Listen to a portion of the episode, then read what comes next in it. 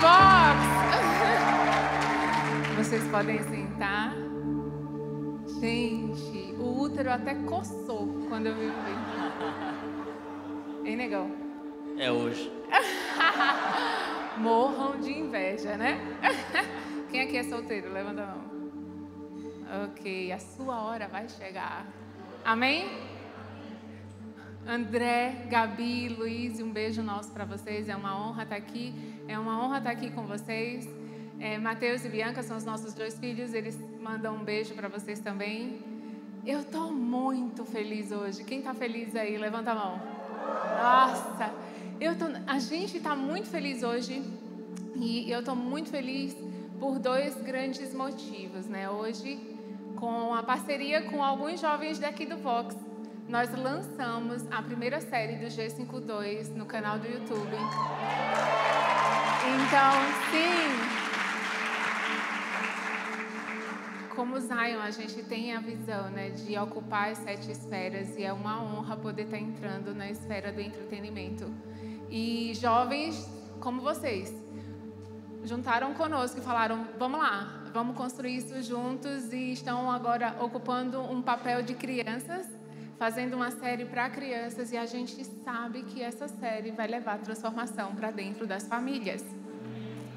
E para quem não nos conhece, eu e o Lucas nós lideramos, na verdade agora eu mais, né, o nosso ministério de crianças daqui da Zion. Então, logo logo, em nome de Jesus, nós seremos os pastores dos filhos de vocês. E, e isso, quando eu estava ali no louvor, na adoração, isso me encheu de muita alegria de, de poder estar aqui. Eu já tive meus vinte e poucos anos, agora a gente já. Nosso coração é jovem, né, meu amor? Mas assim, né, a idade já não é tão, tão assim. Mas eu estava aqui, eu estava muito feliz porque estar tá junto aqui com vocês e ver aquilo que Deus está fazendo na vida de vocês. O que eu vi hoje, a gente vai falar sobre posicionamento e pureza. E o que eu vi hoje durante o louvor foi Deus já operando na vida de muitos aqui, muitos que estão nos assistindo também, te convidando para esse lugar de olha, não, vem, existe sim um novo caminhar para a tua vida, existe esse lugar de pureza para você, existe esse lugar de posicionamento. Então eu só peço a Deus que Ele continue operando no teu coração. Eu sei que pessoas aqui estão voltando para Jesus hoje. Que durante o louvor elas decidiram entregar suas vidas novamente para Jesus e se colocar nesse novo caminhar. E eu sei também que isso está acontecendo na, na, no culto online. Eu sei que algumas pessoas também estão entregando sua vida pela primeira vez para Jesus, falando: Nossa, eu nunca tinha ouvido falar desse Jesus, nunca tinha sentido ele dessa maneira. Eu quero fazer parte desse povo. E eu quero te convidar a continuar nesse lugar, para que o Espírito Santo continue ministrando no teu coração enquanto a gente estiver aqui falando. E junto com você agora, eu quero orar por esse momento, para juntos, como família aprendermos, ouvirmos aquilo que o Espírito Santo quer trazer, aprendermos mais sobre Ele e vamos sair daqui, todos nós juntos, posicionados, puros, lavados pelo sangue de Jesus e prontos para exercer o chamado que Ele tem para as nossas vidas. Então eu quero que você abaixe sua cabeça agora no teu lugar, se rendendo, se entregando ao Senhor. Sim, Pai, nós te amamos. Deus, muito obrigada, porque o Senhor é o nosso Pai. Obrigada pelo teu amor que entregou o teu único filho Jesus para morrer naquela cruz e derramar esse sangue precioso sobre as nossas vidas, esse sangue que nos lava, que nos purifica, esse sangue que nos constrange. Pai, eu te peço agora por cada vida que está aqui presencialmente e online, que o Senhor continue operando nessas vidas, que a tua verdade seja estabelecida na mente e no coração de cada um. Que cada um aqui possa sair hoje desse lugar ou da sua casa posicionados e com a certeza de que o Senhor devolveu todas as partes roubadas desses corpos, que o Senhor está lavando esses corpos com teu sangue precioso, mentes, corações sendo lavados e cobertos pelo sangue precioso de Jesus. E que a gente possa entender. Você que está aí sentado, você que está em casa, fala assim comigo: Espírito Santo, abre a minha mente. eu quero ouvir a tua voz. Eu quero entender aquilo que o Senhor tem para mim. Pai, muito obrigada por tudo aquilo que o Senhor já fez. E nós já te agradecemos por tudo aquilo que o Senhor vai fazer, porque eu sei que o Senhor nos ama. O Senhor fez com que a gente nascesse para um tempo como esse. Então eu te peço agora, Pai, usa as nossas vidas, minha e do Lucas, para trazer a tua verdade no coração e na mente de cada um aqui. Em nome de Jesus Cristo, o nosso Salvador, todos juntos vamos falar? Amém. Boa noite, pessoal. É uma honra estar aqui mais uma vez com vocês. É, ainda nesse espírito de oração, eu senti muito forte, assim como a Jaque falou, que hoje nós começamos uma nova temporada da série Gesco 2 TV. Eu sinto que tem uma unção específica para artes e entretenimento. Quantos querem fazer a diferença nessa área? Se você tem um chamado específico para essa área de artes e entretenimento, seja pela pra televisão, seja qualquer tipo de artes, talvez música, talvez artes cênicas, talvez até culinária, arte culinária, levante sua mão nesse momento. Sim, Senhor Deus, nós pedimos a tua bênção sobre estas vidas. E aquilo que o Senhor já tem depositado nesta casa, nas artes e entretenimento, nós ampliamos agora através do seu poder, para que haja ainda mais alcance, para que haja ainda mais o teu reino expandido através dessa área. Sim, Senhor Deus, nós pedimos e declaramos em nome de Jesus uma porção de criatividade nova. Sim, Deus, tu és o Deus criador Derrama agora criatividade sobre essas pessoas. Também, Deus, conexões que vão impulsionar para esse chamado, recursos naturais e também sobrenaturais, nós declaramos agora em nome de Jesus. Amém. Amém. Muito bom. Então, hoje nós vamos estar falando aqui com vocês. É, é uma dupla, não é uma dupla sertaneja. Quase quase é uma japonesa, ou japonês com paraibana, então a japaraibanês, sei lá como chama. Mas então nós vamos então coloca, coloca sua mão no coração nesse momento. Repita comigo, Senhor Espírito Santo de Deus,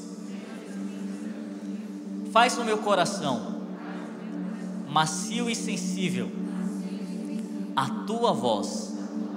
Eu quero receber de ti o teu amor a tua verdade, o teu perdão. Fala comigo da maneira que o Senhor quiser. Eu recebo em nome de Jesus. Amém.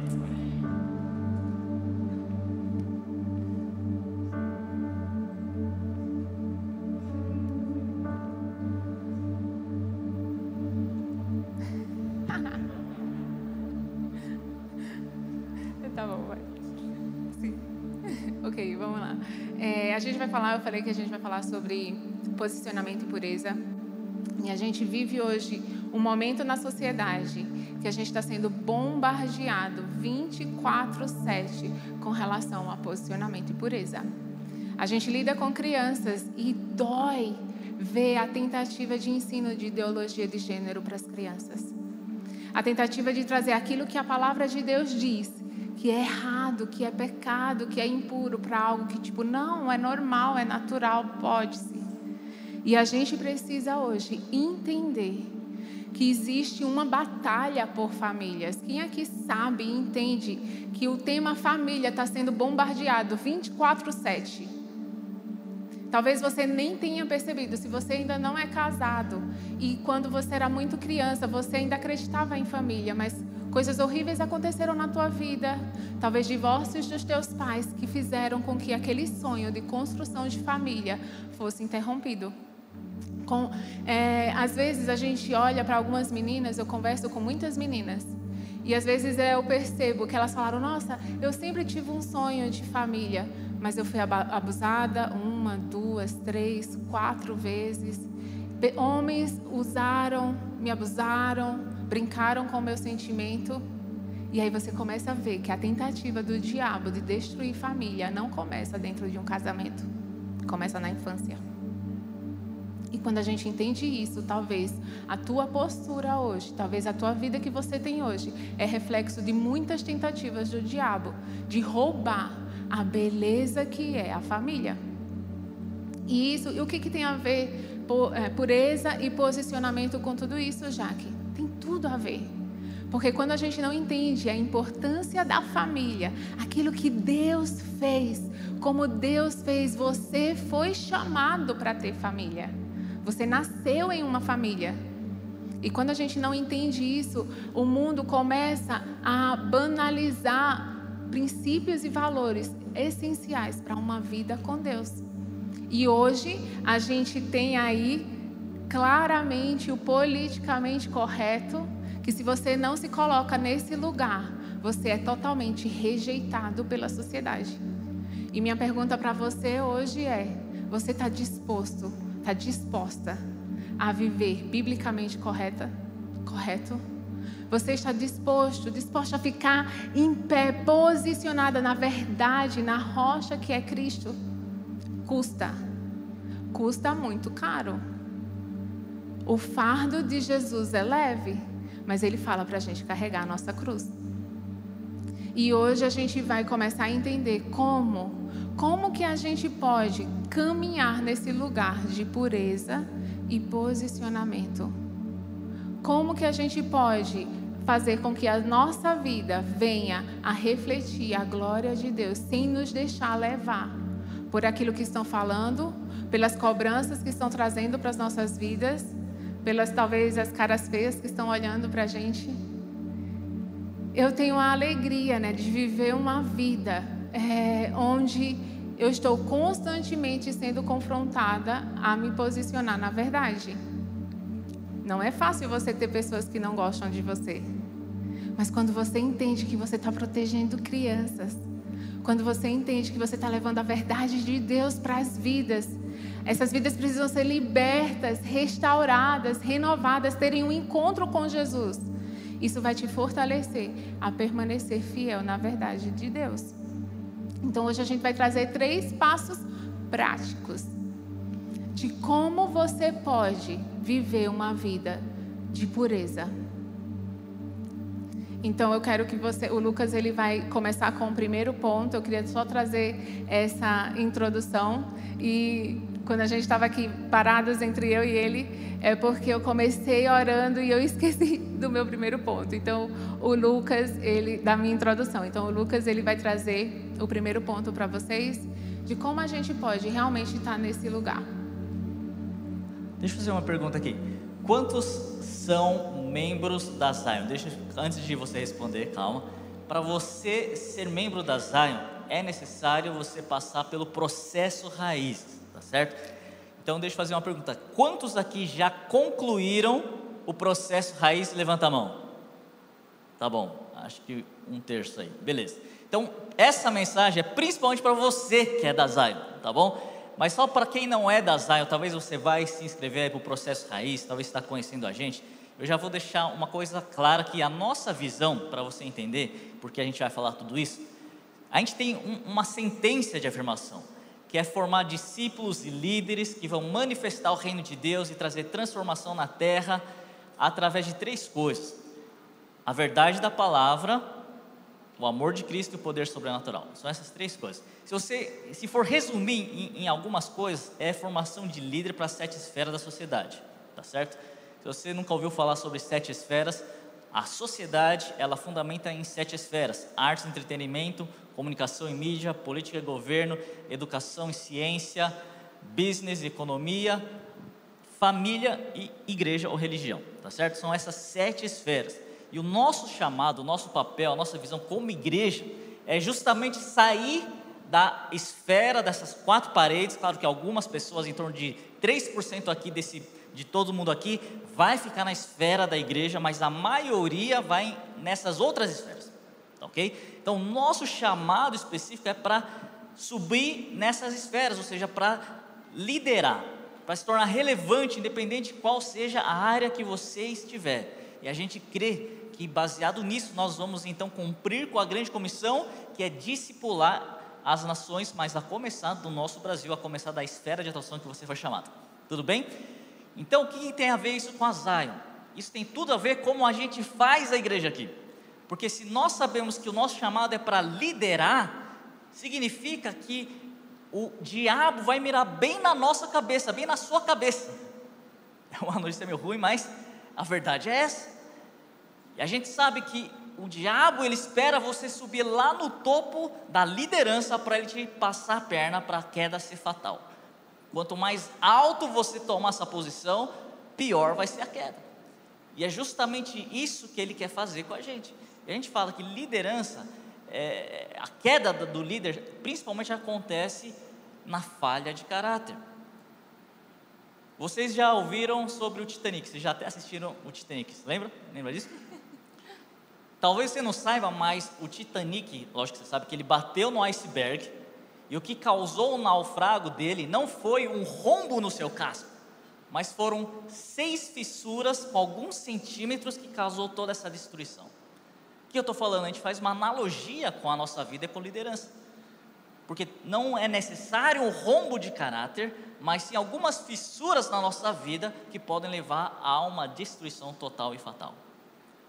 E por que eu estou falando isso de novo? Porque o nosso chamado é para ser líderes e influenciar a sociedade. Significa que se você tem agora uma falha de caráter, talvez isso vai ser algo triste na sua vida, na nossa vida. E, obviamente a gente não quer isso, por isso que nós queremos falar de como você se mantém puro e posicionado para você então cumprir com a grande comissão, para você entender que o seu chamado é para liderar as nações, a começar da esfera de influência onde você está. Tudo bem? Quantos querem ouvir isso? Muito bom. Então, a primeira coisa e a primeira chave que a gente já vai falar direto é temor a Deus, ou temor de Deus. Fala comigo, temor de Deus. Eu lembro quando eu era criança, criança não, adolescente, eu andava, eu ia para o inglês de bicicleta, às vezes a pé, e não sei porquê, mas acho que eu, eu, eu, atraía muito ladrão. Quem é muito assaltado aí? É que em São Paulo não tem muito, né? Lá no Rio tem mais. Mas enfim, brincadeira. Nada contra os carioca. mas eu lembro que várias vezes o ladrão chegava, apontava a arma para mim e falava: Me dá aí seu relógio. E obviamente, o que, que eu fazia? Eu dava o meu relógio, eu dava o meu tênis, dava a minha bicicleta, dava tudo que ele pedia. Por quê? Porque existia um Temor. Temor da consequência que se eu não desse o relógio, meu amigo, a consequência poderia ser drástica, não é verdade? Então, esse temor é um sentimento de insegurança, ou sentimento de medo, vamos dizer assim. Mas existe um outro tipo de temor, que é, por exemplo, quando meu pai chegava e falava: Lucas, você me dá seu relógio? Eu dava não com medo do castigo, mas eu dava porque é uma pessoa que eu respeito muito, que eu, eu considero demais, e obviamente então você vai obedecer. Então o temor tem essas duas vertentes: a vertente do medo das consequências, mas também a reverência em obedecer e agradar uma pessoa que você conhece e ama, não é verdade? Você já viu alguma. É, é, quando eu lembro quando na classe, quando você está bagunçando lá, a turma do fundão lá, e aí tá todo mundo gritando, tá lá, aí chega a diretora. O que acontece? Todo mundo fica em silêncio, com temor. Alguns com temor do castigo, outros com temor de reverência. Certo?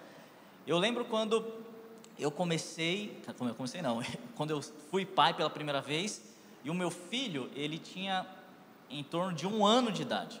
E, obviamente, criança já nasce em pecado, já nasce desobediente.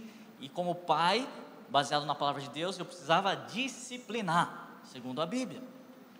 E o disciplinar, segundo a Bíblia, é você usar algo externo. A Bíblia fala sobre varinha.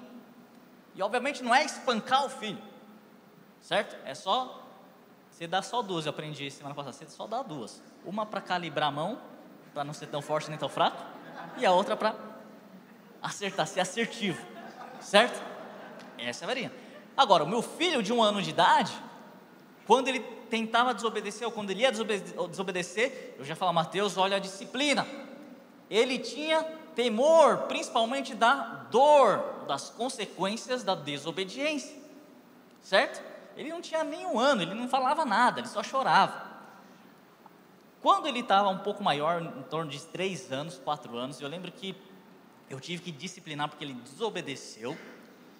E eu peguei então a varinha, lógico, a gente, eu não, é, eu não vou explicar como aqui disciplina, mas a gente faz todo o ritual da disciplina. Você conversa, lê a Bíblia, orienta, fala que a palavra de Deus fala em relação à disciplina, o pai que ama, disciplina seu filho, por isso, por isso meu filho, eu estou fazendo isso. Eu amo muito para deixar, para não disciplinar. Enfim, e aí o que, que eu fiz? De novo, a calibrada e a varada. certo? Eu sei que tem uns que já nem recebeu a calibrada, já foi né? cintada. Bom, mas eu lembro que quando, e fazia tempo que eu não, não, disciplinava meu filho, e obviamente ninguém gosta de disciplinar um filho, aquilo dói no seu coração. E quando eu disciplinei, eu comecei, sabe, quando você não queria, mas eu, ele começou a chorar e eu também comecei a chorar. E eu vi que ele me viu chorar. E aí passaram alguns meses, talvez, e ele ia fazer uma coisa. Eu falei, Mateus, se você desobedecer, papai vai ter que disciplinar você. E ele perguntou, papai, se eu desobedecer, você vai chorar? Aí na hora eu saquei. Eu falei, olha só, antes ele tinha temor do, da consequência da varinha, do castigo. Mas agora ele se preocupou de não desobedecer para não estragar um relacionamento que eu, estava com, que eu tenho com ele. Totalmente diferente. Totalmente diferente. Você entendeu que existe dois tipos de temor: o medo do castigo, das consequências, mas também o medo de você estragar um relacionamento que você começa a ter com uma pessoa.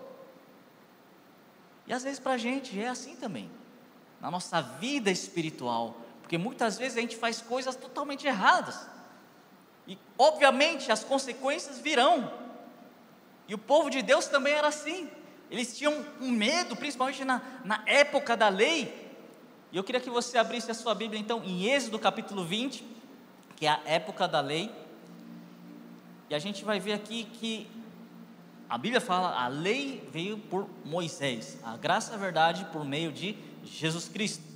E aqui no versículo 18 diz, capítulo 20, versículo 18 diz: Todo o povo presenciou os trovões e os relâmpagos, e o clangor da trombeta e o monte fumegante, e o povo, observando, se estremeceu e ficou de longe.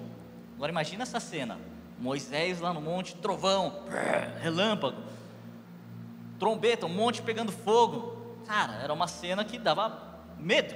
Versículo 19: Disseram a Moisés: Fala-nos tu e te ouviremos, porém não fale Deus conosco, para que não morramos.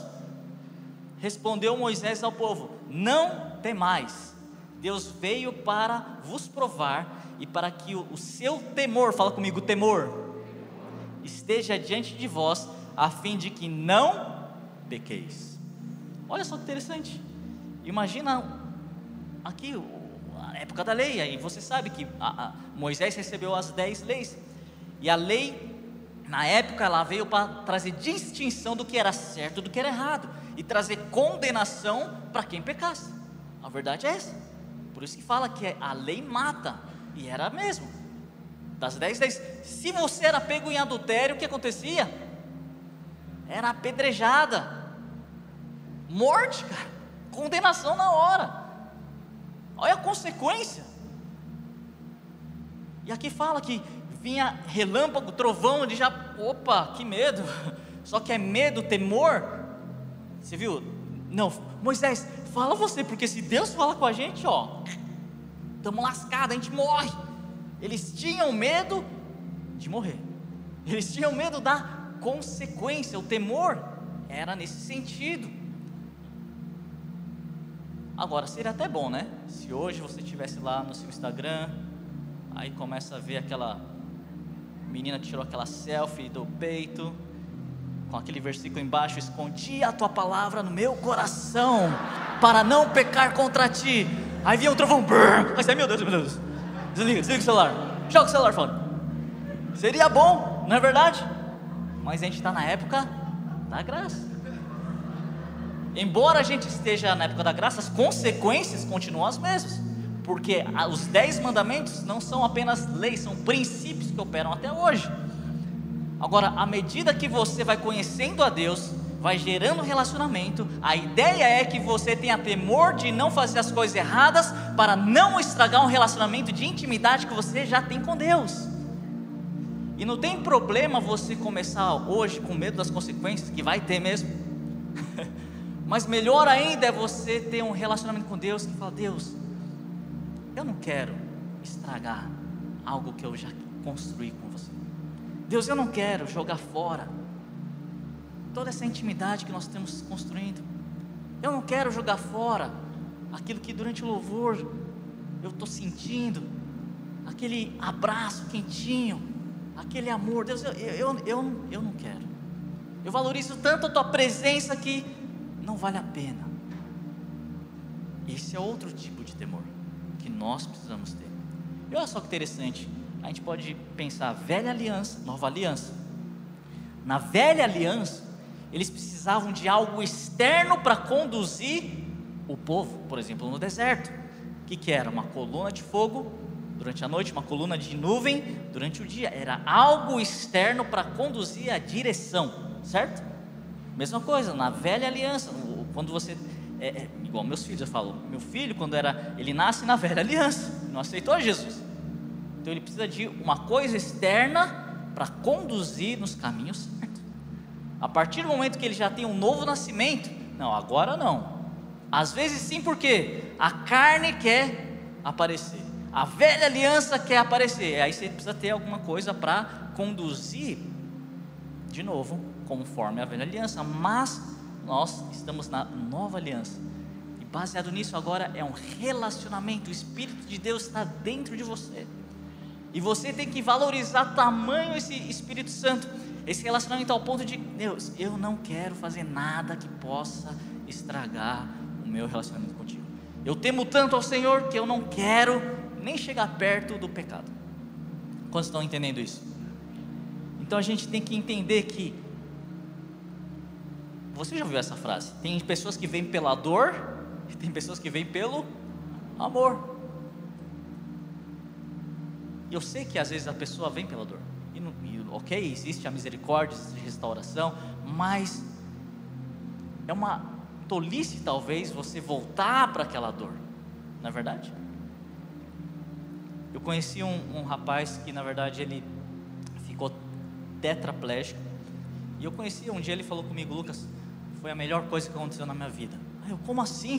Ficar tetraplégico? Porque foi através desse acidente que eu conheci a Jesus e hoje é a melhor coisa que eu tenho na minha vida. Eu tenho certeza que se eu não tivesse recebido esse acidente, eu nunca estaria no caminho de Jesus. Eu falei, uau! Claro que existe a graça, existe a misericórdia, mas nós hoje vivemos debaixo da graça de Deus. Mas muitas coisas acontecem porque nós não temos temor. Abra sua Bíblia em Provérbios, capítulo 1, versículo 7, eu vou lendo aqui. Diz o seguinte: O temor do Senhor é o princípio do saber, ou o princípio da sabedoria, mas os loucos desprezam a sabedoria e o ensino. O que acontece? Existe o ciclo da queda. O ciclo da queda, e a queda falo, pode ser uma falha moral, pode ser uma corrupção, pode ser. Vou dar nome aos bois aqui. Pode ser pornografia, pode ser sexo ilícito, pode ser masturbação, pode ser colar na prova, pode ser. Enfim, tantas coisas. Mas que, qual que é o ciclo dessa queda para chegar a essa queda? É, a gente leu, o princípio, o temor de Deus é o princípio da sabedoria. Quando você tem temor a Deus, logo você tem sabedoria, logo você toma decisão sábia para não cair. E a queda, se a gente for entender, a queda, na verdade, ela é uma consequência de uma decisão não sábia. E a falta de sabedoria a falta de temor de Deus. E eu sei que tem muitas pessoas que sempre caem, sempre caem, sempre caem. Sabe o que falta? Temor de Deus. Porque quando você tem temor a Deus, você logo vai ter sabedoria, vai saber tomar as decisões sábias e não vai ficar caindo. é o primeiro passo, primeira chave para você permanecer puro e também posicionado naquilo que Deus tem para a sua vida.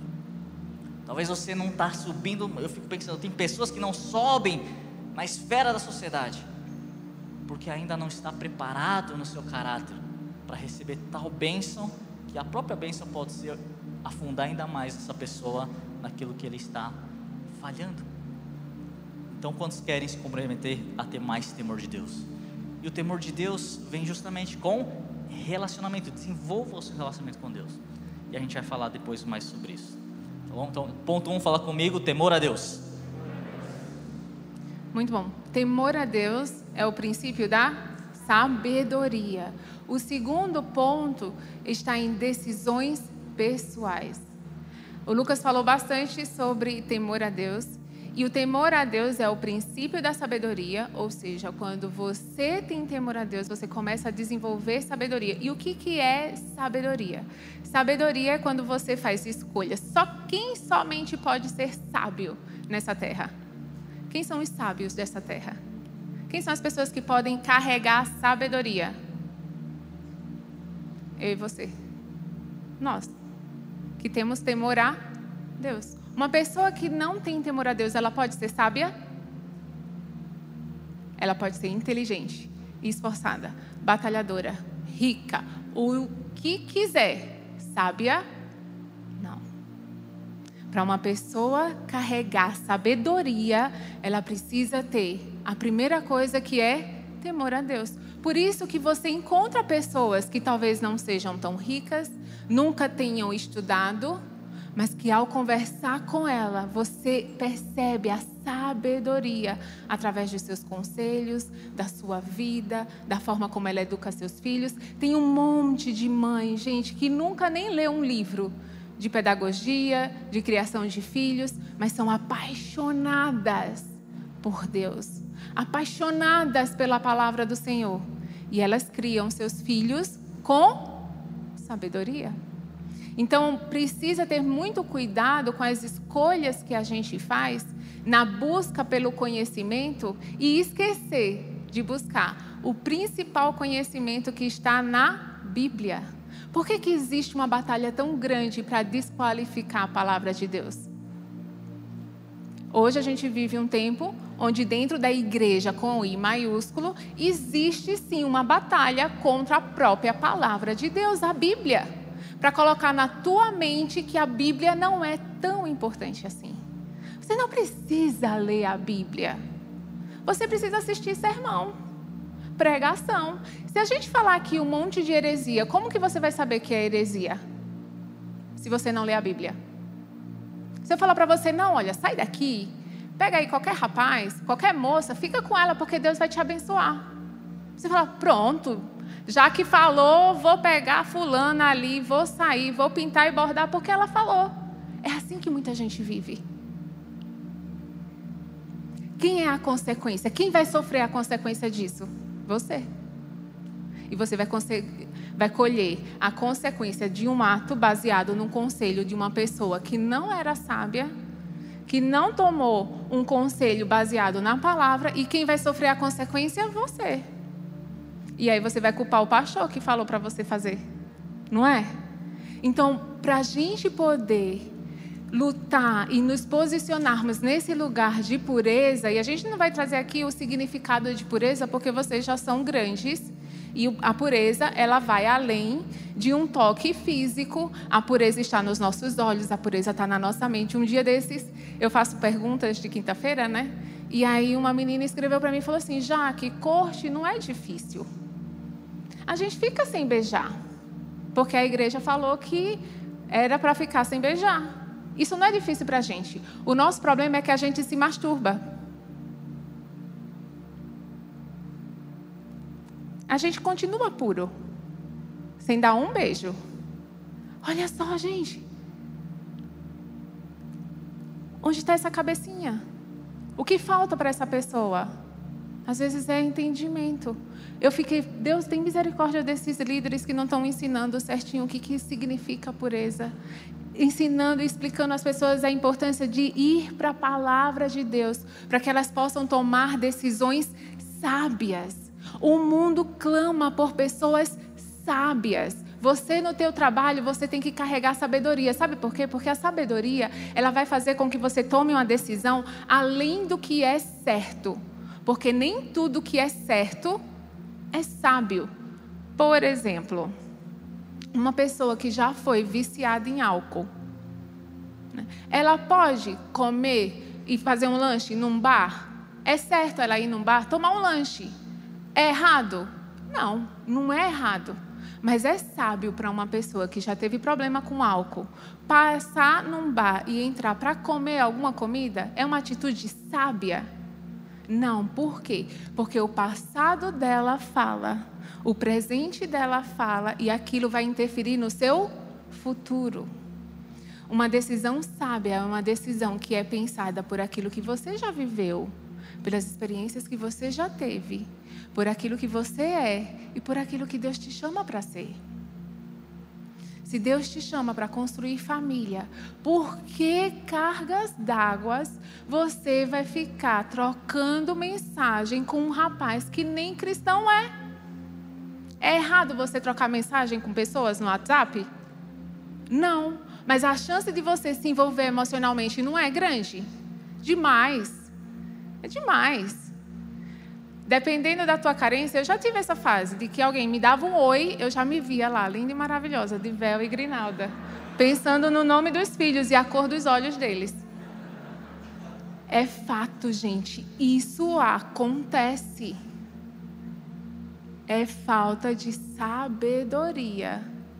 Você achar que só pelo fato de ser certo, você pode fazer. E aí Lucas falou sobre o temor. O temor das consequências é necessário também. Gálatas 6 diz sobre o princípio da semeadura. Se a gente não ler Gálatas 6, a gente não vai saber que aquilo que a gente semeia, a gente, a gente vai colher. E aí você está aí, não, tudo bem. A porta é larga, eu vou me embora, o cristianismo é maravilhoso, Jesus sempre perdoa. O sangue de Jesus é poderoso para sempre nos perdoar? Sim, mas se você engravida tua namorada, tem um bebezinho ali de consequência para sempre na tua vida. Ele vai ser uma bênção na tua vida? Vai, mas é um bebê. São consequências. Quando a gente entende que existem consequências para as nossas escolhas. Quando a gente entende, eu falo muito para os jovens, preste atenção, você vai contar a tua história para o teu filho. Não queira contar uma história trágica. Todo mundo vai contar a sua história, mas que a partir de hoje você conte uma história de restauração e posicionamento. Então a gente tem o posicionamento em sabedoria, em temor, e a gente também tem, para nós como cristãos, um posicionamento pessoal. O que, que significa isso? Abre comigo lá em Daniel 1, a gente vai ler do 1 ao 4. Daniel foi um rapaz que ele precisou se posicionar diante das pessoas. Então, às vezes, você tem sabedoria, você tem temor a Deus, você lê a Bíblia todos os dias, você sabe, mas a primeira pessoa que chega para você e te pergunta algo, você fica com medo das pessoas, do que elas vão falar, do que elas vão pensar, do que elas vão dizer. E aí você vive essa vida que não se posiciona. Olha aqui, ó, Daniel. Fala o seguinte: é, vamos ler só o versículo 8. Diz o seguinte: Resolveu Daniel firmemente não contaminar-se com as finas iguarias do rei, nem com o vinho que ele bebia. Então pediu ao chefe dos eunucos que lhe permitisse não contaminar-se. Ora, Deus concedeu a Daniel misericórdia e compreensão da parte do chefe dos eunucos. Aqui, primeiro, Daniel resolveu se posicionou. Depois Deus concedeu misericórdia. Às vezes você está numa situação que Deus está falando: olha, ai Deus, me livra de todos os homens ruins, que ninguém mande mensagem para mim, que eu fique aqui escondidinha. Deus, me livra de todas as mulheres Jezabel desse mundo, que elas não venham me tentar. É, eu sei que vocês oram isso. E aí Deus fala: tá, mas se posiciona. A primeira doida que aparece na tua vida, você já está aí se entregando totalmente?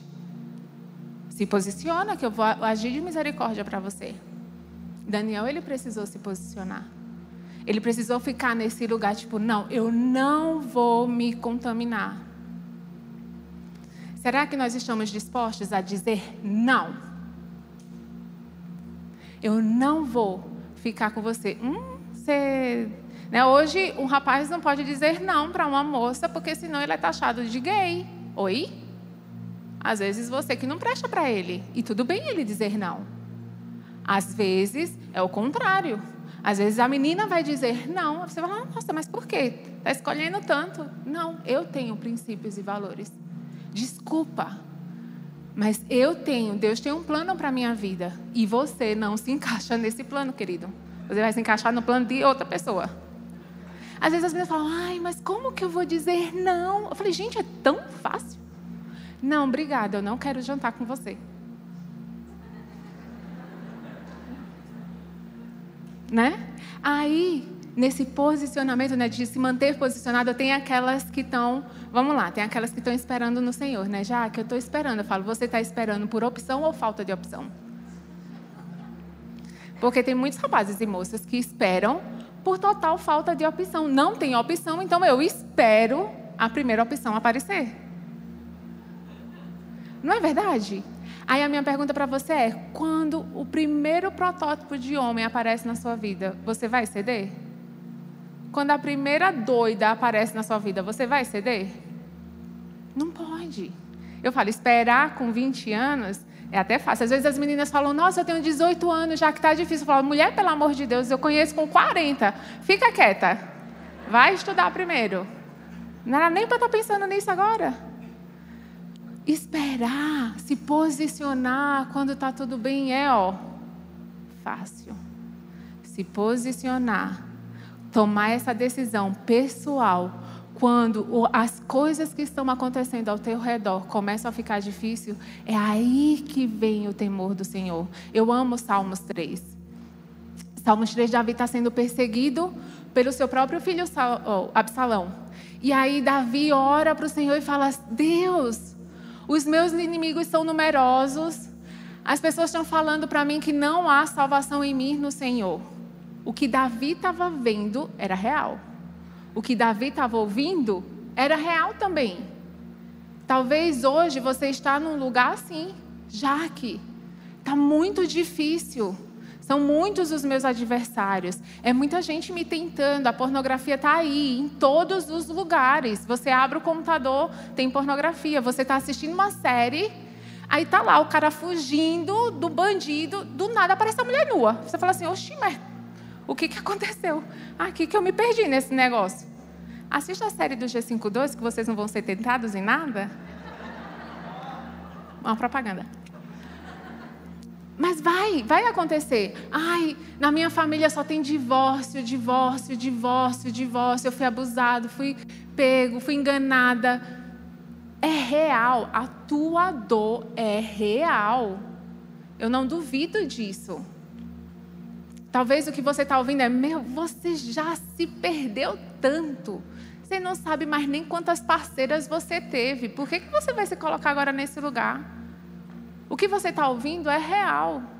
Mas Davi fala: porém, Deus é o meu escudo. É nesse lugar, é posicionado nesse lugar que nós precisamos estar. Quando eu vejo essa perseguição para famílias, para crianças, crianças tentando ser destruídas, crianças como a gente viu lá na ilha de Marajó, um menininho de quatro anos que foi tão abusado que precisou ir para um hospital. Você fala assim: Deus, que mundo é esse? Que loucura é essa?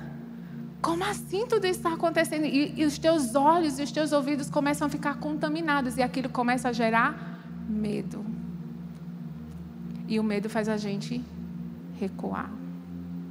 O medo faz a gente se apagar. Mas olha aqui, eu e você, nós não fomos chamados para viver debaixo de medo. Nós somos do time que sempre vence.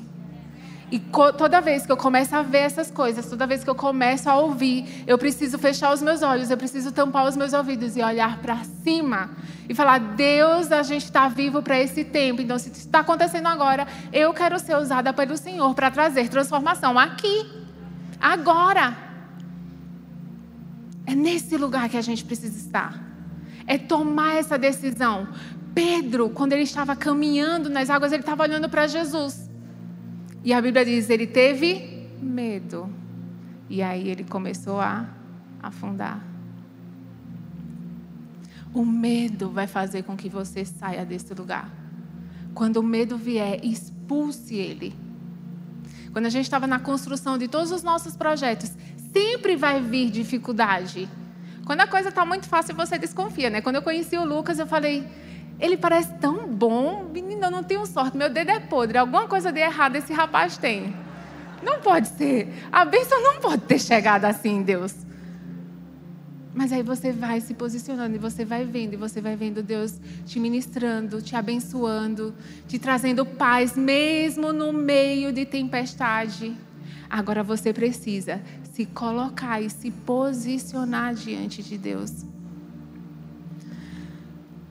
o medo da ofensa. Às vezes a gente fica nesse lugar de postura até vir a primeira pedrada, né? Porque, gente, fica em pé dois minutos, é fácil, né? Ficar posicionado e de pé dois dias vai doer fisicamente. Assim também é espiritualmente. Machuca, dói. Às vezes, de cara feia, eu não ligo quando eu não estou em TPM, mas quando eu estou em TPM, às vezes né, faz assim, eu falo, ai Deus, não, não quero, não quero sentir essa dor. Eu tenho um propósito, eu tenho um motivo. Então, cuidado para que as ofensas pessoais, até escrevi isso aqui, cuidado para que a ofensa pessoal não te faça enxergar o teu estado carnal. De novo, cuidado com as ofensas. Cuidado quando o Espírito Santo te confrontar para que aquilo não te faça, não te permita enxergar o teu estado carnal. Hoje todo mundo se ofende, né? Hoje todo mundo, qualquer coisa que você fala, dói nas pessoas. Quando eu vejo Mateus 14, 29 a 31, Jesus diz o seguinte: E Pedro, descendo do barco, andou sobre as águas e foi ter com Jesus, sobre a passagem de, de, Pedro andando nas águas. E no finalzinho o Senhor diz, né? É, Pedro diz: Salva-me, Senhor. E prontamente Jesus, estendendo a mão, tomou e lhe disse: Homem de pequena fé, por que duvidastes? Ei, você se ofende quando alguém diz assim: Será que esse teu medo não é falta de fé? Você fala: Ah, nossa, você não está sentindo a dor que eu estou sentindo. Jesus chegou para Pedro e disse: Homem de pequena fé. Como que a gente se sentiria se nós fôssemos confrontados assim por Jesus? Jesus nos ama. E porque Ele nos ama, Ele nos confronta. Deus nos ama e porque Ele nos ama, Ele nos confronta. Cuidado com teu estado carnal para não conseguir enxergar os confrontos de Deus na tua vida. Se você está errado, querido, mude, porque senão a consequência é terrível. Escolha. A partir de hoje, você tem o seu passado. Você pode culpar para sempre o teu passado e continuar vivendo a tua vida do jeito que está. Ou você pode fazer uma escolha de entender que o teu passado não te pertence mais. Você é uma nova criatura. Você foi feito novo, então comece a andar desse lugar. A partir de hoje, um posicionamento, uma decisão pessoal baseada em sabedoria é o nosso segundo ponto. Fala comigo temor de Deus, decisão pessoal. E o terceiro ponto, fala comigo disciplina integral. O que, é disciplina integral? Vocês vão entender já já. Abra sua Bíblia, você já está em Daniel. Vá lá para o capítulo 6. Nós vimos aqui que Daniel, no capítulo 1, 8, que a Jaque leu, ele resolveu, ele decidiu firmemente. É um posicionamento. Que bom, muitas vezes no culto você toma decisões. Quantos já tomaram decisões firmes durante o culto. Aquele momento que está aquele atmosfera de fé, de ousadia. Esse cara, nunca mais vou fazer isso, nunca mais vou cair nesse pecado. E aí chega durante a semana aí, você cai. Não é verdade? Quantas vezes já aconteceu isso? Porque decisão é importante, mas o que, que vai levar a decisão ser permanente e constante? E aí está em Daniel capítulo 6, só para contextualizar aqui para você o que está acontecendo. Você sabe, Daniel, ele vivia lá na Babilônia, ele foi como escravo, mas depois ele foi subindo, ele foi escolhido para trabalhar ali com o rei.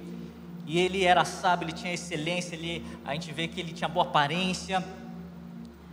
E ele tinha, a, a, os reis falavam, ele tinha o espírito dos deuses, porque era a linguagem que eles tinham para falar de Daniel.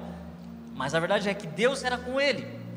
E ele decidiu, mas chegou um momento que ele se tornou sátrapa. O que é sátrapa? É como se fosse um prefeito, um governador. E ele começou a ser tão excelente, mesmo numa uma cultura totalmente contra a cultura dele, na Babilônia, ele subiu ainda de cargo. E o rei Dario colocou ele como os três principais sátrapas.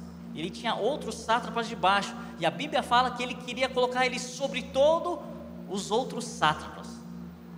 E obviamente, imagina um cara que, meu, o cara nem é daqui do nosso país. O cara quer ser o, o, o presidente. Não faz sentido. E ele, a Bíblia fala que eles queriam passar a perna no Daniel, ficaram vasculhando, começaram a colocar rastreador no telefone dele, para ver se pegava alguma coisa em alguma falha. E a Bíblia fala que eles não acharam nada de falha no Daniel, a não ser o relacionamento que ele tinha com Deus. E o que, que eles fizeram? Eles fizeram uma reunião, uma comissão, não chamaram Daniel e elaboraram uma lei. E a lei era o seguinte: Durante 30 dias, eles armaram justamente para pegar Daniel. Durante 30 dias, ninguém pode pedir nada a nenhuma outra pessoa a não ser o rei. E se alguém fosse pego fazendo alguma petição, alguma adoração para qualquer outra pessoa que não fosse o rei, seria jogado na covas dos leões. Vocês lembram disso? Eles armaram com Daniel. E aí o que, que diz aqui em Daniel capítulo 6, versículo 9? Diz: E assim o rei Dario assinou o documento e o interdito, essa lei. Olha só, versículo 10. Quando Daniel soube que o documento tinha sido assinado, voltou para casa em seu quarto no andar de cima, onde as janelas abriam para o lado de Jerusalém, três vezes por dia. Ele se punha de joelhos, orava e dava graças diante de Deus, como era de costume. Fala costume. Era o costume de Daniel orar, adorar a Deus três vezes ao dia. Ele já tinha esse hábito, ele já tinha essa prática de disciplinas espirituais. A decisão é importante, o temor de Deus também, mas ele permaneceu na sua decisão, no seu posicionamento, porque ele tinha disciplinas espirituais, como era de costume, ele tinha um hábito ele tinha esse costume e foi isso que fez com que ele se posicionasse. A Bíblia fala, ele abriu a janela. Em outras palavras, não apenas um posicionamento escondido, ele se posicionou publicamente. Uma vez eu estava aconselhando um casal e eles eram assim novos na fé, um ano, dois anos. E era engraçado que a esposa falou assim, Pastor Lucas, na verdade eu nem era pastor na época, Lucas, é errado eu assim, eu estou lá no, no, na praça de alimentação, eu pego a minha comida e eu oro em silêncio. É errado? Falei, não, não é errado. Por quê? Não, porque o meu marido, ele quando ora, ele levanta a mão, começa a fazer assim em cima da comida e começa a orar alto, e começa a orar alto. Eu, eu, eu não tenho essa coragem. Ela falou: Eu tenho vergonha. Aí na, na hora eu lembrei desse versículo. Falei: Deixa eu fazer uma pergunta para você. Como que está a sua disciplina espiritual? Como está a sua leitura da Bíblia? Seu tempo de oração? Seu tempo de, de, de, meditação? E como que é o do seu marido? Qual, qual é a diferença? Ah, o meu marido, ele acorda às 5 horas da manhã. Eu não consigo acordar desse jeito. E ele, quando eu acordo, ele já leu uma hora e ele está lendo a Bíblia. Já leu a Bíblia, tem dois anos de convertido, já leu duas vezes a Bíblia. E você? Eu ouço o que ele tem para falar para mim. Ele me conta que ele leu. Aí eu falei: olha, existe um princípio que chama disciplina espiritual que vai trazer posicionamento público. Eu, acho que dois anos atrás, eu estive no. E, olha, disciplina espiritual, e isso não serve só para espiritual cristão bom. É, uma, é uma, um princípio. Olha só, a gente foi é, para Israel, a gente foi no restaurante muçulmano. E aí, a gente queria pedir mais alguma coisa tal. Cadê o garçom? Nenhum garçom estava disponível. Eu falei, mano, caramba, a gente queria pedir comida tal, e nada, e nada, e nada. Eu falei, não, pode deixar que eu vou lá, vou lá. Eu estava meio que liderando a viagem, peraí que eu vou lá procurar. E aí comecei a andar no, no, no restaurante e tal. Aí quando eu olho, entre as cadeiras do restaurante, estavam os garçons ajoelhados, rezando. Eles fazem isso cinco vezes por dia. Quando a criança, o muçulmano, ele nasce, primeira coisa que ele aprende, a mexer numa arma e a decorar o Alcorão. Disciplina espiritual faz você se posicionar publicamente. Como você tem se posicionado na sua escola, na sua faculdade, no seu emprego? E é isso que fez com que Daniel, mesmo correndo risco de vida, se posicionasse a favor do Deus vivo, a favor da verdade. E é isso que a gente precisa: temor de Deus uma decisão sim é importante, mas que vai fazer com que essa decisão perpetue, você continue firme nessa decisão, são as disciplinas espirituais.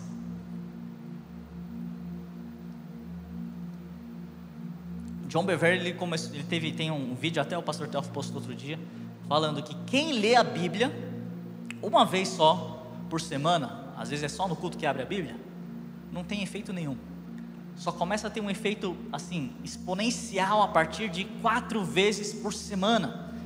E fala que quem lê a Bíblia quatro vezes por semana ou mais tem 30% de chance de ter solidão, aumenta 60% de sair da pornografia. E deixa eu falar uma coisa aqui. Pornografia é uma coisa que às vezes a, a, as igrejas não têm falado. E é um, eu falo que é um vício pior do que vício de heroína, de cocaína, de maconha. Por quê? Quando o cara está viciado em maconha, você conhece uma pessoa assim? Já. O cara chega na faculdade já louco. É nítido que você sabe que ele está ou alcoolizado ou drogado. O cara que é viciado em cocaína, além do comportamento mental que está alterado, você consegue ver as marcas da injeção no corpo. O cara que usa manga comprida até no calor na praia não consegue porque tem vergonha de mostrar as picadas. O cara que é viciado em cocaína, coca, o cara é tão viciado que ele começa a ter destruição do septo. E você também nota alteração mental. Agora, vício de pornografia é muito mais fácil de esconder do que qualquer outra coisa, qualquer outro vício. E por isso é mais difícil de se libertar ainda porque fica lá escondido. Um ano, dois anos, cinco anos, quinze anos, vinte anos. E outro dado interessante e triste, que a pornografia no Brasil começa com criança aos sete anos de idade. Que o próprio pai dá o tablet, o celular. Só que a bomba só vai estourar onde? Depois lá no casamento. É uma bomba relógio calculado para estourar depois do casamento. E aí você vê que taxa de divórcio de não crente e crente é a mesma coisa. E a maioria das causas de divórcio é porque tem pornografia envolvido no meio. Por isso é importante temor de Deus, uma decisão, mas disciplina espiritual para você permanecer nessa decisão. Como eu estava falando, é, é, é, é, disciplina integral. Por que integral e não espiritual? Porque na verdade tudo é espírito. a gente só separa didaticamente. Abra sua Bíblia em Gálatas capítulo 5, versículo 22. A gente fala sobre o fruto do Espírito. Diz o seguinte, Gálatas 5, 22, mas o fruto do Espírito é amor, alegria, paz, longanimidade, benignidade, bondade, fidelidade, mansidão, domínio próprio. Vamos parar por aqui. Alegria, paz, longanimidade, benignidade, entre parênteses, benignidade, benignidade também é. Qual a diferença de benignidade e bondade? Bondade você sabe, é bondade. Agora, benignidade significa bondade moral, pureza de pensamento, fruto do Espírito. Mas vamos continuar aqui, falamos alegria, paz, longanimidade, fidelidade, mansidão, domínio próprio. Tudo isso tem tudo a ver com alma. Em outras palavras, o fruto do Espírito você começa a entender que tem tudo a ver com a alma. Nenhum fruto aqui, nem nada aqui é, é tão espiritual. É alma. E aqui continuando o versículo, versículo 24: Os que são de Cristo crucificaram a carne com as suas paixões e concupiscência. Se vivemos no espírito, andemos também no espírito. A gente sabe que é uma batalha espiritual mas tudo reflete na alma e também no corpo. Fruto do Espírito é alma. Agora, a Bíblia fala: se vivemos no Espírito, quem já tem a vida no Espírito? Quem aceitou Jesus já no seu coração? Levanta a mão. A maioria aqui. Mas não basta só isso, fala: se vivemos no Espírito, também andemos no Espírito. Tem a ver com constância, tem a ver com permanecer Por que eu falo integral? Porque reflete no corpo também. A gente começou a ter os nossos estagiários, eu sempre falo com eles lá dos tracks. E ano passado a gente tinha algumas pessoas que falam, cara, a primeira coisa que você vai fazer, que eu pergunto, às vezes eu falo, qual é o seu IMC? Como assim IMC? Índice de massa corpórea. Cara, é, nem sei o que, que é isso. Aí eu ensino a calcular tal, tal, tal, quanto tá? Cara, tô, tô acima. Tá bom. Então a primeira coisa que você vai fazer é chegar no MC normal. Peso normal. Eu falei, mas o que tem a ver isso com o espiritual? Tem a ver sim. Porque se você não consegue, aí ele começa, o primeiro mês nada, segundo mês nada, terceiro mês nada. Eu falei, cara, o que está acontecendo com você? Sabe o que está acontecendo com você? Precisa mais de um andar no Espírito Santo. Como assim? Ué, porque o fruto do Espírito é, uma das partes do fruto do Espírito é autocontrole. Se você não consegue sair da cama cedo, se você não consegue parar de tomar Coca-Cola, você não consegue fazer exercício, é falta de autocontrole. Logo, está é, tá faltando um pedaço aí do fruto do Espírito. Então, talvez o seu romper espiritual começa na carne. Talvez você se libertar da pornografia é você ter a consciência que você precisa do Espírito Santo para controlar sua vontade carnal seus instintos, sede, fome, sexo. Minha avó sempre falava, e meus pais também falavam: se você não tem controle no apetite, comida, você não vai ter no sexo. E a Bíblia fala em Hebreus: fala, Esaú, que por um prato de lentilha trocou a bênção, foi o mais imoral. Está escrito lá. Significa que talvez hoje a coisa mais espiritual que você pode fazer é perder peso. Ah, não consigo. Vai chegar uma hora que você não vai conseguir se você não depender do Espírito Santo. Claro que eu estou excluindo partes hormonais e doenças, mas no geral. E quando a gente começa a entender que tudo é espiritual, o corpo é templo do Espírito Santo, também fala: honre a Deus com o seu corpo. Se for desonrar a Deus com qualquer coisa, menos com o seu corpo. Se a gente for entender isso. Cara, e é isso que a gente precisa fazer temor a Deus, posicionamento e disciplina espiritual. Abra sua Bíblia em segundo.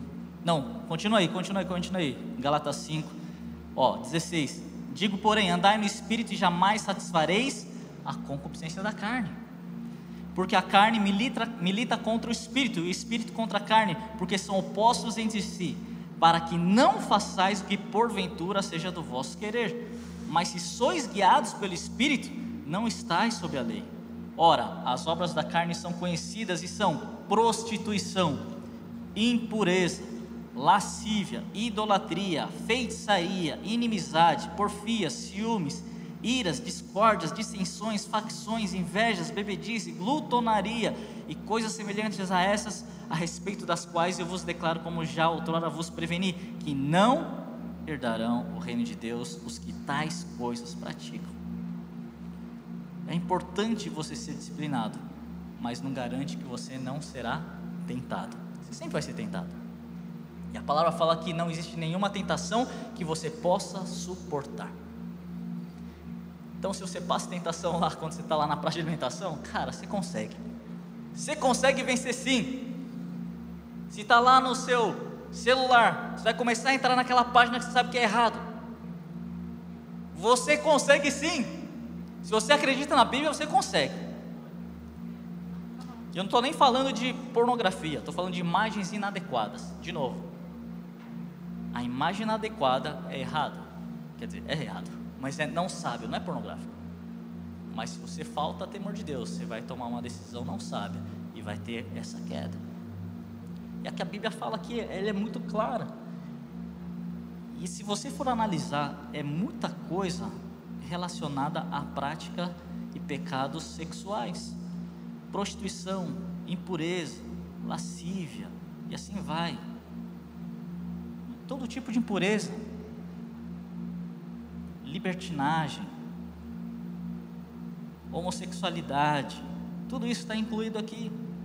Eu sei que muitas pessoas passam por essa luta, por essa guerra de pornografia, masturbação, homossexualidade. Agora, abra sua Bíblia em 2 Coríntios 12.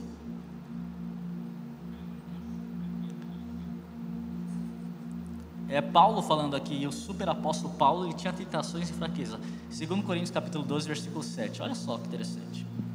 Ele diz: "E para que eu não ficasse orgulhoso com a grandeza das revelações, foi-me posto um espinho na carne." Fala comigo, espinho na carne. Fala comigo, mensageiro de Satanás para me esbofetear a fim de que eu não me exalte. A gente não sabe qual é esse espinho na carne de Satan, do, do, do Paulo. Agora, o super Paulo, ele tinha um espinho na carne. A gente não sabe qual é. E talvez você tenha um espinho na carne, que você sabe qual é. Talvez seja pornografia, talvez seja masturbação, talvez seja as tendências homossexuais, talvez seja a mentira, corrupção, sei lá qual que é, mas existe talvez um espinho na carne. Que você está sim com temor de Deus, que você está sim, você tomou uma decisão, que você está sim nas suas disciplinas espirituais, assim como Paulo estava, mas ele fala: foi-me posto espinho na carne. Ai, pornografia do diabo. É, é, o mensageiro do diabo. Paulo fala, é mensageiro do diabo. Que esbofeteia Paulo. Talvez seja isso na sua vida, é um mensageiro do diabo que vai começar a te esbofetear, mas Paulo entendeu: esse espinho na carne foi me posto para que eu não me exaltasse. E ele fala: três vezes pedi ao Senhor para que tirasse de mim. Insistentemente ele pediu. Significa que a sua mente, a sua tendência talvez homossexual, você vai conviver por o resto da vida com ela. Talvez seja o espinho da carne. Talvez seja essa questão de pornografia na sua mentalidade que você vai ter que combater todo dia com ela. Você já pediu para Deus, Deus tira de mim, Deus tira de mim. Só que você tem que entender. Será que não é um espinho na carne? Será que não é algo que Deus colocou? É até o mensageiro de Satanás, mas ele colocou para que você não se exaltasse. E aí no versículo 9 diz: Então ele me disse: a minha graça é o que basta para você, porque o poder se aperfeiçoa na fraqueza. De boa vontade, pois, me gloriarei nas fraquezas, para que sobre mim repouse o poder de Cristo. Talvez você tenha esse, essa tentação, e talvez você tenha até o resto da vida, mas você tem que entender que talvez essa necessidade que você precisa, que você quer entre aspas, se libertar, talvez é a ferramenta que Deus quer te usar para você sempre estar constante dependendo da vontade, da vontade dele. Talvez seja isso que te aflige, que você vai batalhar, mas porque você sabe que se, se você sair do, da presença de Deus, você vai cair, é isso que você vai manter, vai manter você sempre na presença de Deus. É esse espinho na carne. Você tem que entender essa necessidade. Talvez é uma oportunidade para você nunca sair da presença de Deus. Que Deus até usou, usa o diabo para proteger você, para que sempre esteja na presença dele. Então existe sim o temor de Deus que você precisa ter. Existe sim a sua decisão, existe sim as disciplinas espirituais que você precisa ter. Quando você tem tudo isso, mas mesmo assim você vai ser tentado sim, mas é aí que você vai depender da graça de Deus, porque você vai entender que não é baseado na sua força, mas é baseado na misericórdia e na graça de Deus que você sempre vai permanecer posicionado e de pé. E a lei veio trazer condenação, a graça de Jesus, ela veio trazer perdão. A graça não é uma liberdade para você pecar à vontade, como alguns crentes que pregam esse evangelho barato. Não, a graça é a liberdade da consequência do pecado e não uma libertinagem. Existe graça sobre a sua vida, existe graça para nós, existe perdão para a gente, mas a gente tem que ter essas três chaves: de novo, temor a Deus, decisão, disciplina espiritual. E dessa maneira nós vamos permanecer puros, dessa maneira nós vamos permanecer posicionados frente a qualquer tipo de tentação. Então, aplicação prática. Anote aí se está anotando como que você vai ter tudo isso. Primeiro, cultive a presença de Deus na sua casa, dia a dia. Constância na palavra. Salmo 1 fala: Bem-aventurado Bem-aventurado o homem que não anda no conselho dos ímpios, não se detém no caminho dos pecadores, nem se assenta na roda dos escarnecedores. Antes tem o prazer na lei do Senhor e na sua lei medita dia e de noite. É como a árvore plantada junto à corrente de águas, que no devido tempo dá o fruto e cuja folhagem não murcha, e tudo quanto faz será bem sucedido. Quantos estão fazendo o plano de leitura desse ano? Continue firme, perseverando.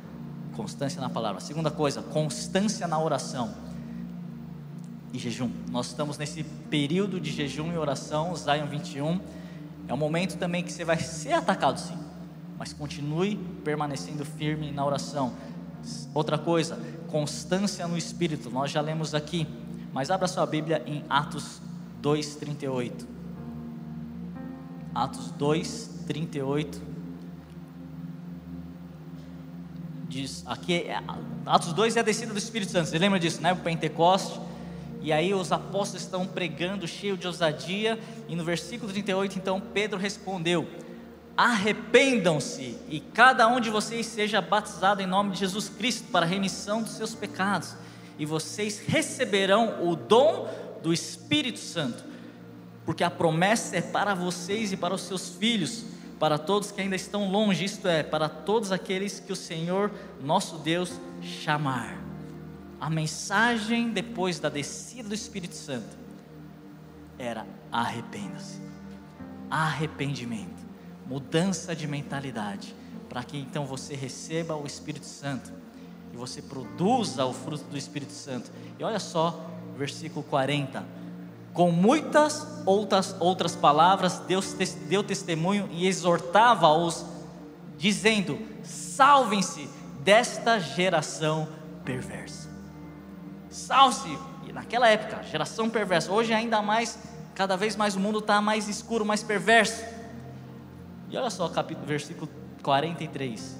E em cada alma havia temor e muitos prodígios, sinais eram feitos no meio dos apóstolos. Constância no Espírito Santo. Outra coisa, comunidade saudável. Deixa eu fazer uma pergunta aqui. Quantos aqui participam de algum link? Levanta a mão. Que bom, bastante gente. É lá onde você vai poder se abrir. É lá onde você vai ter líderes que vão ajudar a sua vida nessa batalha. Não é aqui no culto que você vai levantar a mão. Ei, pastor, eu estou me masturbando todo dia, estou com esse pecado, o que, que eu faço? Ninguém vai fazer isso. Alguém quer fazer isso? Não, não vai fazer. Mas lá no pequeno grupo, lá no seu link, Você vai mandar uma mensagem. O líder, cara, preciso falar com você um negócio. Você pode me atender? É lá na comunidade, lá no pequeno grupo, que tem os seus conselhos dos sábios, você tem os seus mentores. E outra coisa é uma cultura de confronto e conforto. Se o seu líder não está perguntando para você, ei, como está a sua vida de pureza sexual? Como que está o seu namoro? Vocês estão santos? Vocês estão não estão tendo relação sexual? Vocês não estão ultrapassando os limites? Ei, como que tá? Como foi a última vez que você viu pornografia? Quando foi a última vez que você se masturbou?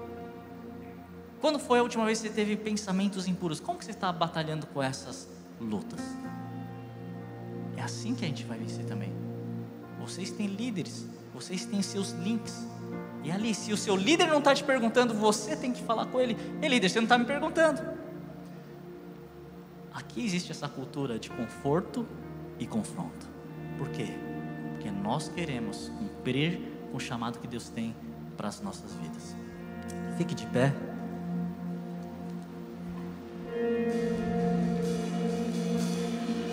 Eclesiastes, você não precisa saber a Bíblia, mas Hebreus capítulo 10, versículo 16 diz o seguinte: Esta é a aliança que farei com eles depois daqueles dias, diz o Senhor. Imprimirei as minhas leis no coração deles e a escreverei sobre a sua mente. Versículo 17 acrescenta: Também dos seus pecados e das suas iniquidades jamais me lembrarei. Deus falando, dos seus pecados e das iniquidades eu jamais lembrarei deles. O único pecado que não pode ser perdoado é o pecado que não é confessado. Como nós cantamos durante todo o momento de louvor, existe graça aqui, existe perdão aqui. Feche os teus olhos, se concentre na presença de Deus agora. Se puder até apagar as luzes aqui. Hoje é o seu dia. Talvez é o dia de você se arrepender. É o dia de você falar: Deus, eis-me aqui. Eu tenho sim essas batalhas, eu tenho andado com esses pecados, mas hoje existe graça nesse lugar, existe perdão. É um dia talvez de você tomar aquela decisão. Eu decido, assim como Daniel decidiu, firmemente não se contaminar. Talvez é o dia de você se arrepender diante de Deus. É um dia de você se fazer um compromisso com as disciplinas espirituais, de estar na presença de Deus, de buscar a Deus com toda a tua força, teu coração, com todo o teu entendimento. Enquanto nós vamos cantar, é você e Deus agora. É você e Deus. Começa a confessar os seus pecados, Ele está aqui, braços abertos para te receber. Sim, Senhor Deus. Obrigado, Deus, pela tua graça, pelo teu perdão. Obrigado, Deus, que as tuas misericórdias se renovam a cada dia. Sim, Senhor Deus, vem mais uma vez, nos encontra com seus braços de amor.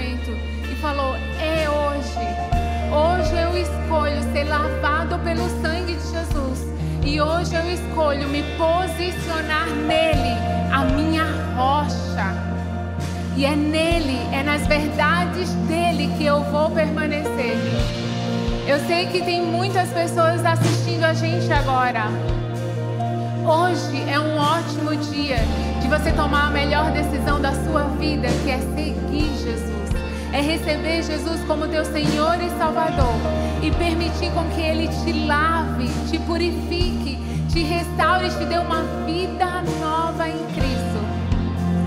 Então eu sinto de fazer duas orações agora. A primeira oração é dar boas-vindas de volta àqueles que estão voltando para a casa do Pai, aqueles que estão voltando para o lugar de onde eles nunca deveriam ter saído. Mas a partir de hoje eles vão se posicionar, vocês vão se posicionar. Nós estamos como família, nós queremos celebrar junto com você, nós queremos caminhar junto com você. E na hora que você pensar em cair, a gente vai te ajudar a se levantar. Por isso nós estamos todos de pé. Por isso é importante a comunidade. Por isso é importante isso daqui. Porque na hora que alguém fraqueja, tem alguém para ajudar a levantar. Se você é essa pessoa hoje que veio aqui e o Espírito Santo está te confrontando desde o início do culto e você tomou essa decisão de se posicionar em Cristo, de entregar a tua vida de novo, ser lavado com o sangue de Jesus, Deixa a gente te conhecer, levanta a tua mão, deixa a gente celebrar a Deus pela tua vida. Tem alguém aqui, aqui nesse templo? Yes! Glória a Deus! Glória a Deus! Mais alguém ali atrás? Glória a Deus! Uau! Mais alguém? Vamos, vocês estão em casa. Vocês estão em casa. Nós estamos juntos. Talvez eu amanhã caia e eu preciso de vocês para me ajudar a levantar. Talvez seja você. Nós juntos vamos estar nesse lugar e é posicionados. Para as pessoas que estão voltando agora, glória a Deus pela tua vida. Eu vou pedir para todas as pessoas que levantaram a mão procurar um dos líderes daqui do Vox para receber uma oração, para caminhar junto com você para poder te ajudar nesse novo processo da tua vida. Seja muito bem-vindo de volta para casa. Seja muito bem-vinda de volta para casa e todos aqueles que estão online, muito bem-vindo de volta para casa. Mas agora eu quero te convidar, junto conosco como família, a orarmos juntos, posicionados de pé. Todos aqui estão preparados para permanecer de pé? Todos aqui estão preparados para morrer por Cristo? Todos aqui estão preparados a dizer não para a carne e sim para Jesus? Yes! É nesse lugar. Existe um mundo para ser transformado. E Deus conta conosco. Se posiciona na verdade. Não importa, eu não quero saber do teu passado. Eu sei do futuro que Deus pode construir através da tua vida. E é nesse lugar que a gente vai orar agora, de pé, firmes, caminhando para frente, não mais para trás, não mais parados, não mais com medo. Ora junto comigo, Deus, eu entrego minha vida ao Senhor. Eu digo sim para o meu posicionamento contigo. Eu vou permanecer firme na rocha que é o meu Senhor e Salvador Jesus Cristo. Me ajuda a entender a importância da comunidade para caminharmos juntos. Eu escolho dizer sim para a cruz. Eu escolho carregar minha cruz e receber o fardo leve de Jesus. Me ajuda, Deus, a permanecer firme na rocha que é o teu. Me ajuda a permanecer de pé, honrando e glorificando o teu nome. porque eu nasci para um tempo como esse. Eu escolho parar de olhar para trás e seguir para o alvo. Eu escolho olhar para frente. Existe vida em mim. Existe transformação através da minha vida. Eu não vou viver uma vida baseada no medo, mas eu vou viver a minha vida baseada na verdade que está no Senhor e na tua palavra. Em nome de Jesus Cristo. Amém. Sinto de Deus que houve muito arrependimento aqui nesse lugar. Eu tive uma visão de águas passando, lavando muitas vidas. Se você tomou essa decisão, eu sinto também pessoas que por muito tempo não conseguiam fluir no Espírito Santo. Mas eu sinto que há um novo fluir hoje na sua vida. Então erga suas mãos, tome um tempo, comece a agradecer a Deus pelo perdão dele. Você começa a orar no Espírito. Deixa as águas fluírem, deixa as águas barrentas saírem. Deixa o Espírito Santo lavar agora. Chora madeira na Sim,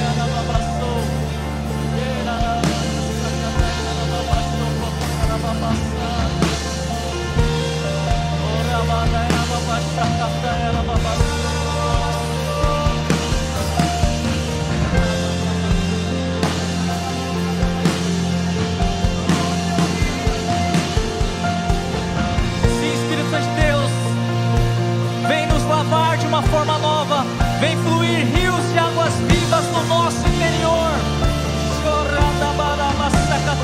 A palavra de Deus fala que quem ora em línguas edifica a si mesmo.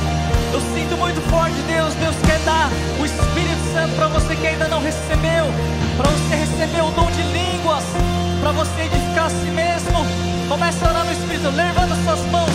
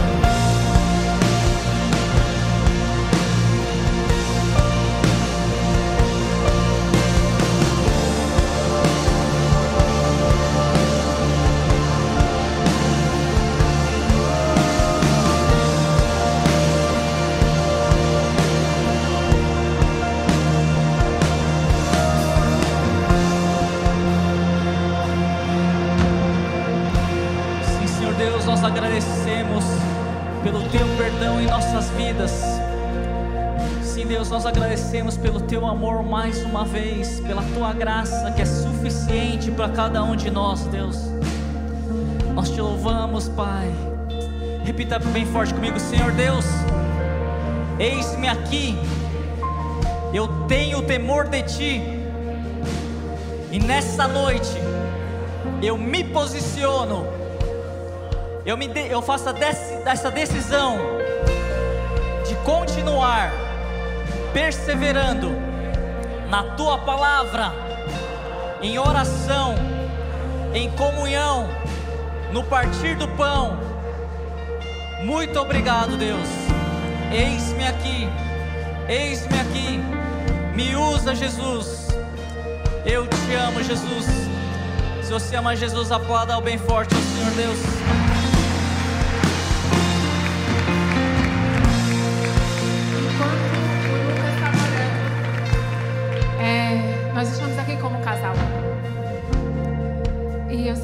Forte de orar, eu orar pelas mulheres e o Lucas vai orar pelos homens, comissionando vocês a partir de hoje.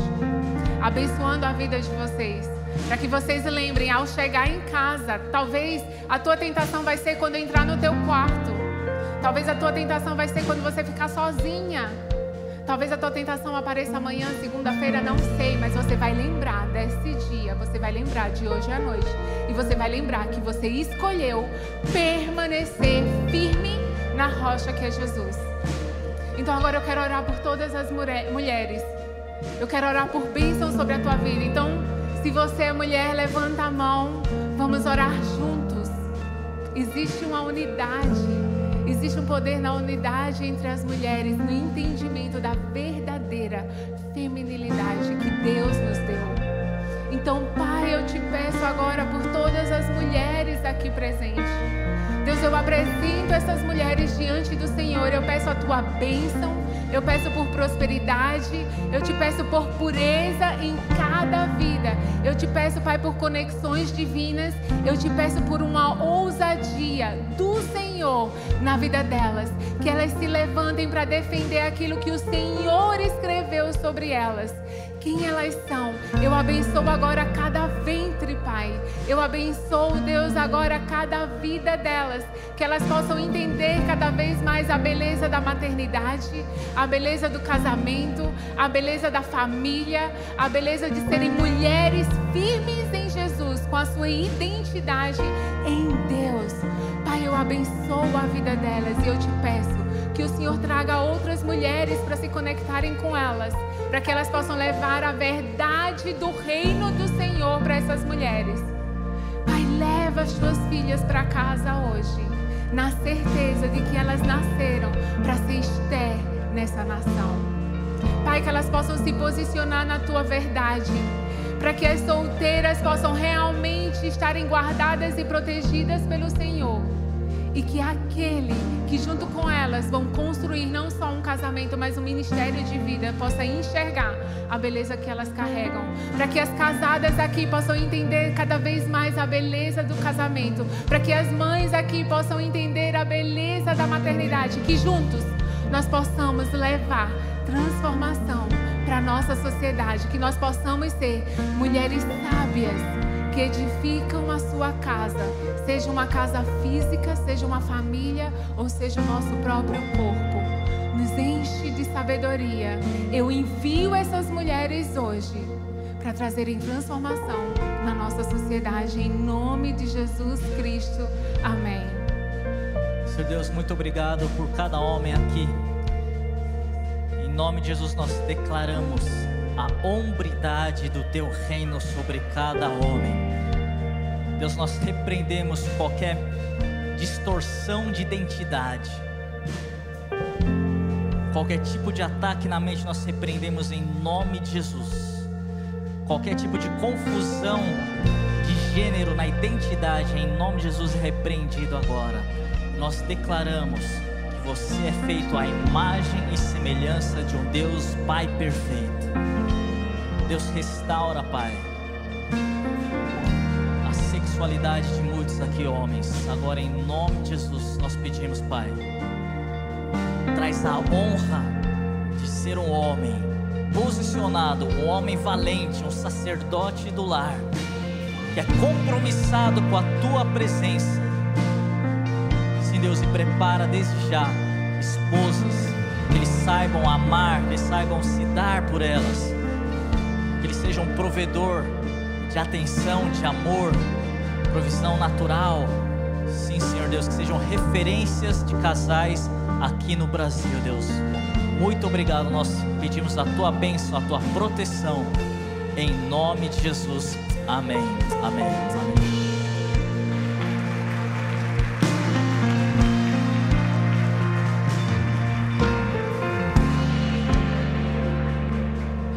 Glória a Deus. Quem se sentiu confrontado por essa palavra? Existe poder no confronto. Que você saia daqui encorajado a permanecer firme. Rapidamente, por favor, sente onde você está, nós já vamos liberar. Eu só quero dar aqui um aviso muito importante. Amanhã nós temos três cultos aqui: 15 horas, 17h30 e 20 horas. E amanhã, como família Zion, nós nos encontramos aqui em um desses cultos. Se você não conseguiu fazer a sua inscrição, não deixe de participar, de cultuar, de celebrar a Deus através dos cultos online. 11 horas e 19 horas da noite também nós teremos agora o culto. Mesmo com o retorno desse culto, dos cultos presenciais, 19 horas, nós também teremos o nosso culto online, Zion Church Online. É indispensável que nós, como família, como o pastor Lucas falou aqui, nós somos uma comunidade e nada termina aqui. Nós estamos apenas começando este final de semana incrível. Final de semana cheio da presença de Deus começa hoje, no sábado. Nós terminamos amanhã com uma grande celebração em um dos nossos cultos. Eu peço agora que você siga a orientação dos nossos voluntários para sair. Deus abençoe você, abençoe a sua vida, abençoe esse final de semana, que de verdade seja um final de semana, o melhor final de semana que você já viveu até aqui. Deus abençoe e nós nos vemos amanhã em um dos nossos cultos. Amém? Não, de verdade. Amém? Vamos estar aqui amanhã juntos? Aqui é Vox, família Vox. Tem alegria nesse lugar ou não tem? Tem, né? Então nós nos vemos amanhã. Deus abençoe, galera.